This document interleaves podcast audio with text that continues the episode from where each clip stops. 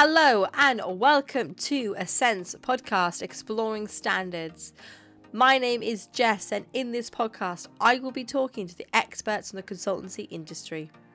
At Assent, we pride ourselves on championing international standards, and in each episode of this podcast, I will be talking to expert consultants discussing standards, ISOs, consultancy, and everything in between to bring you industry knowledge and updates. Hello and welcome to another episode of Exploring Standards. I am Jess, your host, and today I'm very excited to have Bex Deadman back on the podcast. Hi, Bex, how are you?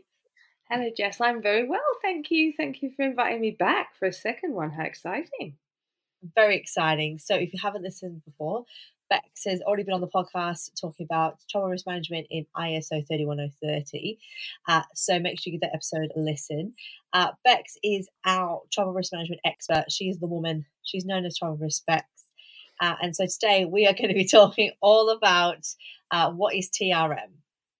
Um, Bex also has her own podcast, Talking TRM. So if you're looking for more information about travel risk management, her podcast is absolutely fantastic. Please go and give that a listen. Um, let's get straight to the first question, which is what is TRM? Okay, well, another lovely acronym which we like to use, obviously in business, but it is travel risk management, just to spell it out.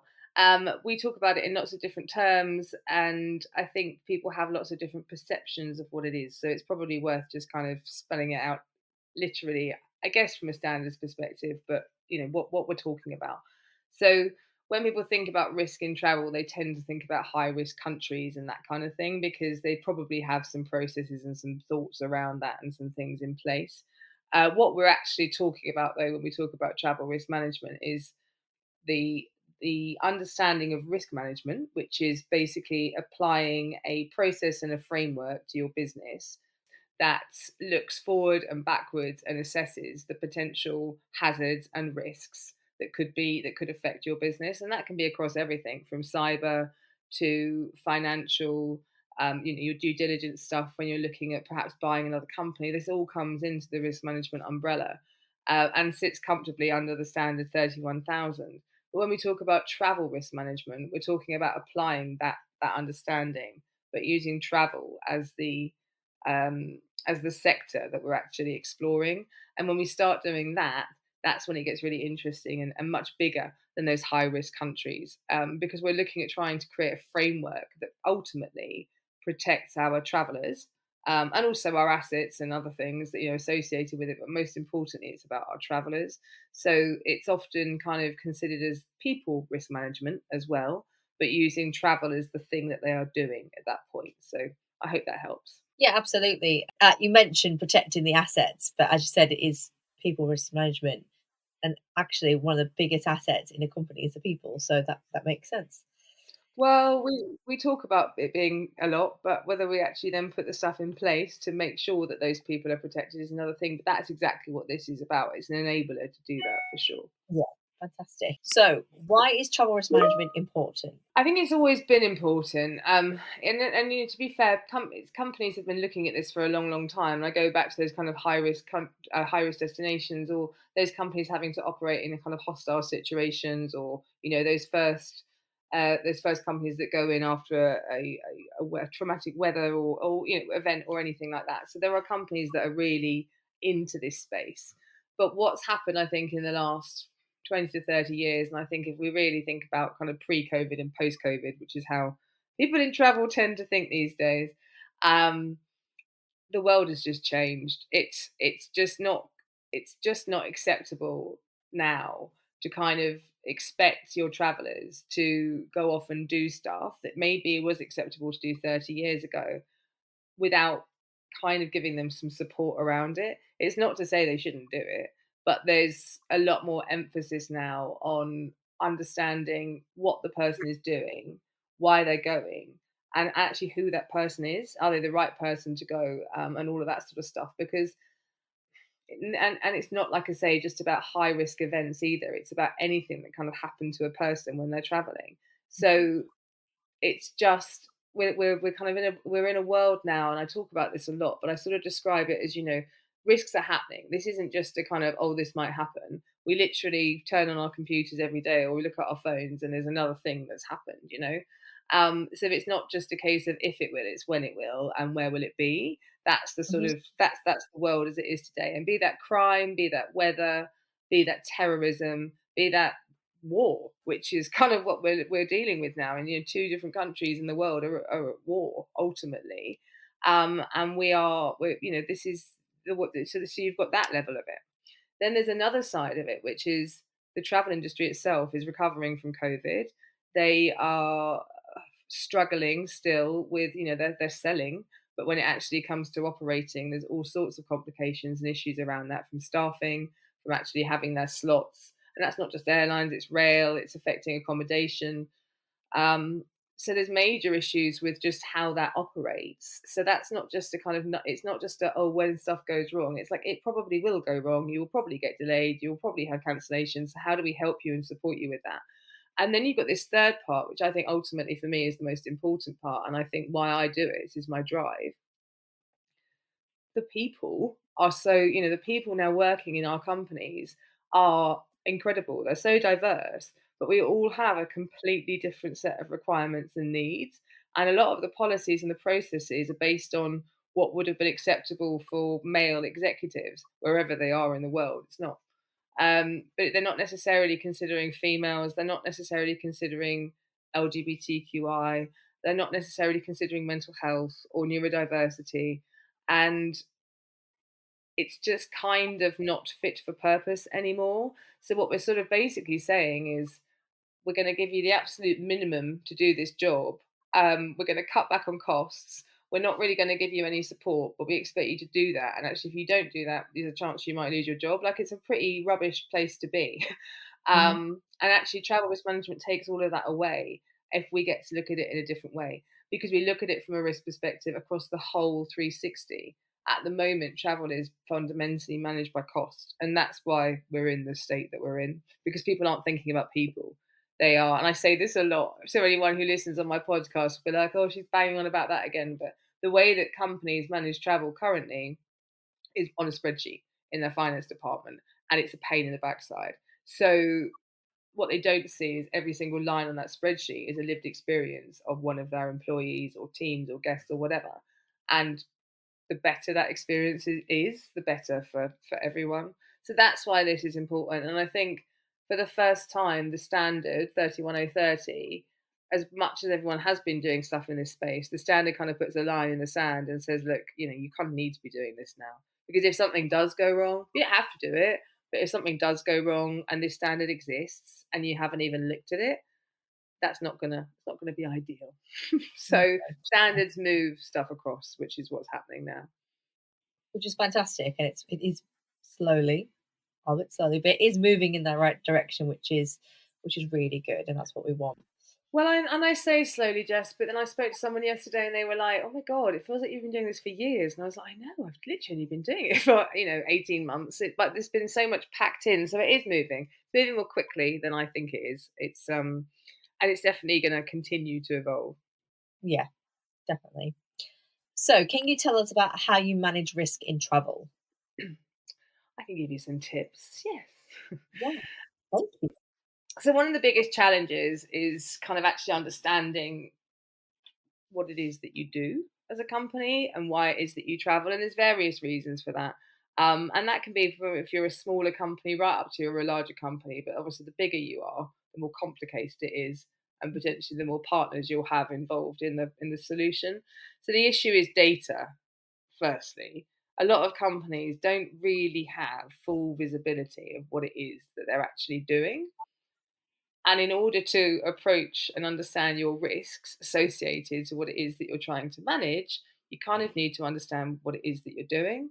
So at the moment, companies kind of have this almost blanket approach with how they approach their insurance. They have this sort of, well, we'll just kind of cover everything for everything and, you know, and, and insurance companies have you know developed their products around that but actually it would be a lot more helpful if they could be a bit more personalized and customized to what the customers want so mm-hmm. and the other problem with it is because for the last sort of 25 years travel management companies have been selling duty of care as a solution with technology, and I'm not saying they're not doing a good job, but they're not doing the whole job. However, that's not what the client hears when they hear a duty of care solution. So you've kind of got this weird place where it's partly insurance, partly TMC, there's assistance companies involved, but no one really understands fully what it is that the program is. And then when you're trying to bring in new providers, you, you just kind of move the problem along rather than understanding it. So before you do anything, you have to get your head together and know what it is. Mm-hmm. And this is the I mean, this is my favorite bit. Whenever I go into a client, this is literally my favorite bit. Because I go in and they're like, oh God, we've got this problem and that problem and la la la la. And I'm generally dealing with procurement or security. Um, and I say, okay, well, look, here's our list of stakeholders. And they're like, no one manages travel, no one looks after it. And I'm like, I know, but there are people with a vested interest. So let's have mm-hmm. a chat to them and let's start pulling some stuff together because you only have this this viewpoint at the moment.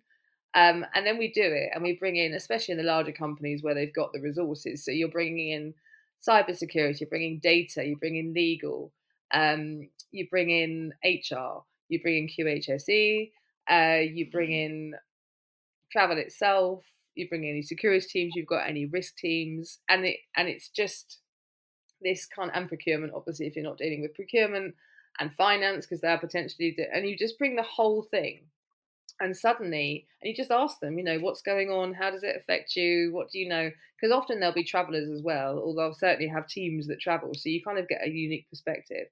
Um, and then you start to actually understand what it is your program is and from mm-hmm. there you can then start thinking about the risks but you can't think about the risks until you know what it is there's no point thinking oh we'll put all this stuff in place for our international travel if you uh-huh. don't.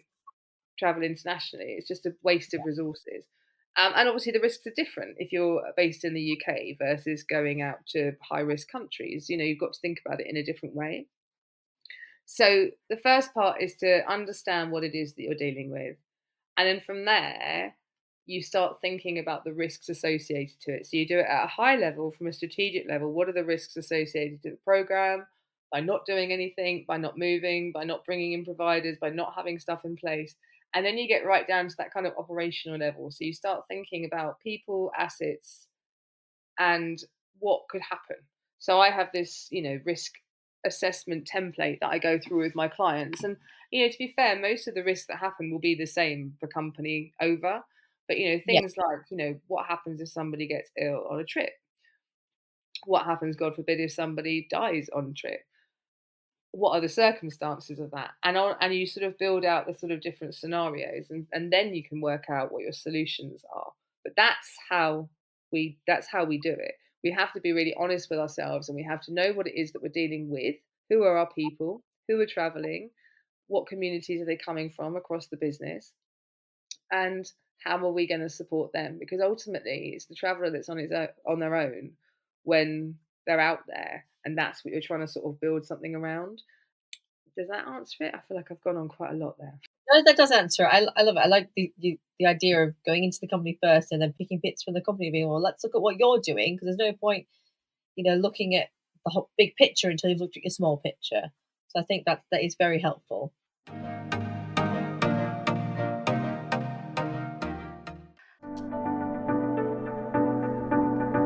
Need help implementing a standard or maintaining a management system? Assent Risk Management can support you throughout any stage of your project. The expert team delivers impartial consultancy and auditing services across multiple disciplines, including information security, cybersecurity, environmental sustainability, health and safety, quality management, and business improvement. More than just box ticking, their team works in collaboration with yours to build bespoke management systems that return real business benefits. Find Assent online at www.assent1, which is A S S E N T 1.com.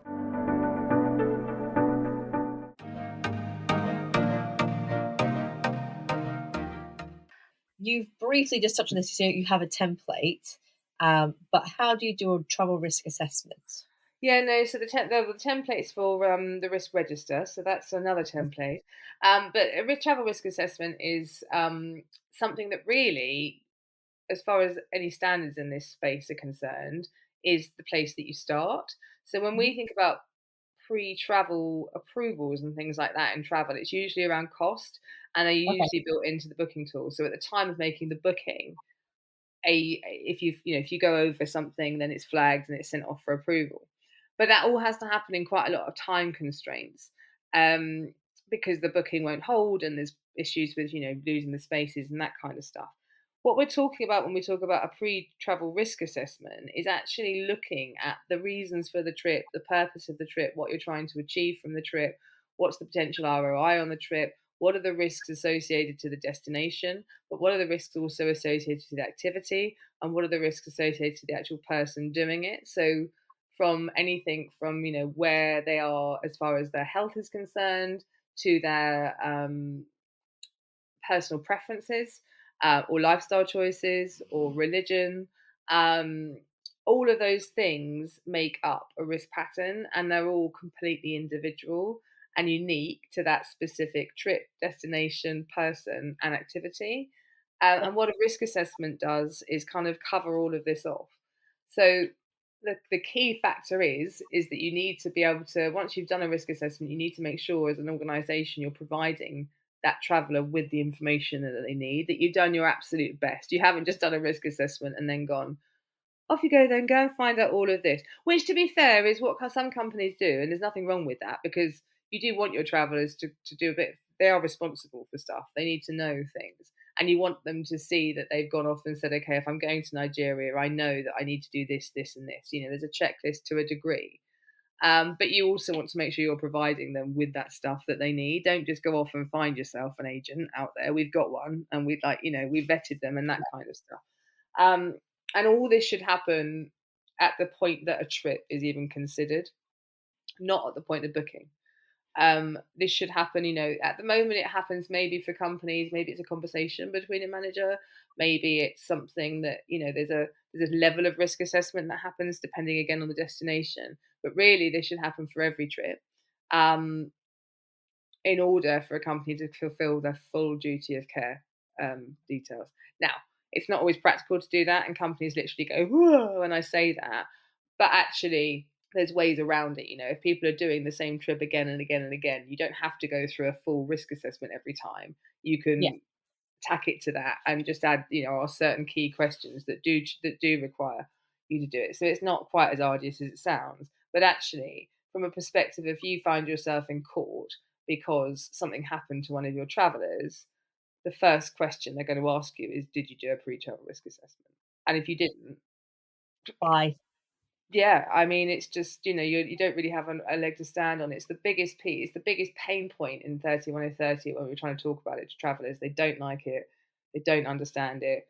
Travellers don't want to complete it, but you kind of think, well, it just needs to be talked about in a different way, which is what I try and do. Yeah, and I think you're right. If you bring in someone like yourself, a consultant, you know, if you get a good structure in place, as you said, then it just makes it easier going forward. If it's a mess to begin with, then it is going to be really difficult and really tricky. But if you get it set up well and you can then start to reuse it, this sense. is it. And I, you know, I've just, i am working with a client who has just agreed to, to to get one, and I'm so pleased because they just they understand that some of their issues are the visibility of when the people are traveling. So, uh, and that's because you know they're a huge company and they're across different countries, and um, there's companies within their company operating differently because like a lot of companies that's just that's how they're set up. Um, and it's difficult to communicate to everybody and all of that kind of stuff. Um, some we've got visibility of travel some we haven't. I mean this is standard across all companies like I, it, it just is whatever you know companies say. Um, by putting this in at the front and automating this process and not making it just about high risk making it about everything you have a point of reference. So if something does happen, you're not scrambling around going, oh God, the, the global tool I had actually doesn't have all the data. I now need to try and find who that agent is and whatever. You know, potentially, that these people were going to go on a trip and they were approved. So it gives you a mm. starting point at least to give you an idea. So it, it just helps. It's that I obviously think it's a positive thing, but it is um yeah it helps frame what we're trying to do and to, to put risk as the most important piece in this uh, so my final question is and i know you've kind of already touched about this but we'll go into a little bit more detail which is what standards are there for trm Okay, so at the moment, there's ISO 31030, which obviously we talk about a lot, which is a guidance standard. It's an ISO, so an international standard. Um, it came out in September 2021. It's been really, really well received. There's been um, organisations at this point you can align to it. You can't. It's not a certification standard, so you um, you align to the principles of it. And ultimately, it's taking risk management 31,000 and putting travel in, as we said right at the beginning, as this um, as the kind of thing that you're looking at and you're mitigating against specifically because it's such a big topic. So um, that's it as it stands right now. But mm-hmm. when that standard was being created, it was seen that, that it was aimed at organisations. So it's aimed at any type of organisation, however big you are, whether you're a charity, whether you're a corporate, whatever. Um, and initially, it was considered maybe it would include schools and things like that. But actually, there's obviously another whole other area of safeguarding when you're thinking about traveling with children or taking children away. Um, so there's a second standard coming, which is 31031. So if you have 31030 guidance for organisations, you have 31031 guidance for youth travel, which is massive. Like I can't even believe there wasn't a stand. I mean, don't get me wrong, there have been safeguarding standards and different things, but nothing sort of quite specifically aimed in the way that this is. But it's great that there is now. Um, and then I'm working on another set of standards with ISO and BSI uh, to look at travel service providers. And this could potentially be the first certification standard that comes out within this space. Um, reason being is that both those, the youth travel and the um, uh, organizations rely on the travel service providers. And actually, they can give auditable proof that they're doing this stuff. And actually, they probably should. Um, it shouldn't just be, a, oh yeah, we're just aligning to it. This, this can be the difference between life and death in a situation, and it's about defining responsibilities between the service providers and the client. So it's really, really important. So we're doing a lot of work there. Um, and then there's the potential just to grow. This this sector is huge. Um, it's due to sort of triple in value as, as a sector in the next sort of five years. Um, and and using these standards as a sort of framework to kind of build everything that comes from here is is just really good. So um, yeah, there's a few. we might do some more, um, but they're being really well received. That you know, I get calls weekly about this standard. I talk about it all the time. So it's um, it's definitely one of the most popular out there. Fantastic. Well, thank you so much. Uh, we shall keep an eye out. Uh, we'll obviously post any news that we hear um, on the standards that are coming. So it's very exciting time in travel risk management. Yes. Well, thank you very much, Beck, for joining us on the show today. I hope you've enjoyed it. I have. I've just thought maybe I talked too much, but you know, you knew you, you I can't even speak. You knew what you were getting, um, and I love it. So no, I'm really grateful that um you've come. I've come back and done it again, and I'm really pleased that you know so many people are interested in this. So we don't do a second one if people aren't interested. So it's good that you're getting some feedback. It's cool. Absolutely. Uh, so just for our listeners, once again, uh, I've been talking to Travel Risk Bex, which is Bex Deadman. Um, if uh, you'd like to check out her podcast, her very own podcast, it's Talking TRM, and you can find that on all, all major platforms. Um, so thank you for listening to today's episode. If you have enjoyed it, please make sure you rate, review, and subscribe. That really, really helps the podcast. I will be back with another episode in a couple of weeks.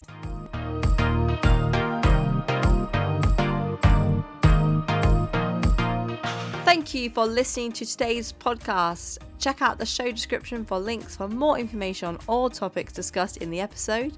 If you enjoyed listening, please make sure you subscribe to our podcast and make sure to leave us a review. If you need any help with implementing an ISO standard or have any questions, please reach out to Assent Risk Management to talk to one of our expert consultants today. We can be found at www.assent1.com. We're also on LinkedIn, Facebook, Twitter, and Instagram. All links can also be found in the show description. This podcast was produced by Jessica Ingalls and is a Clemark Studios production.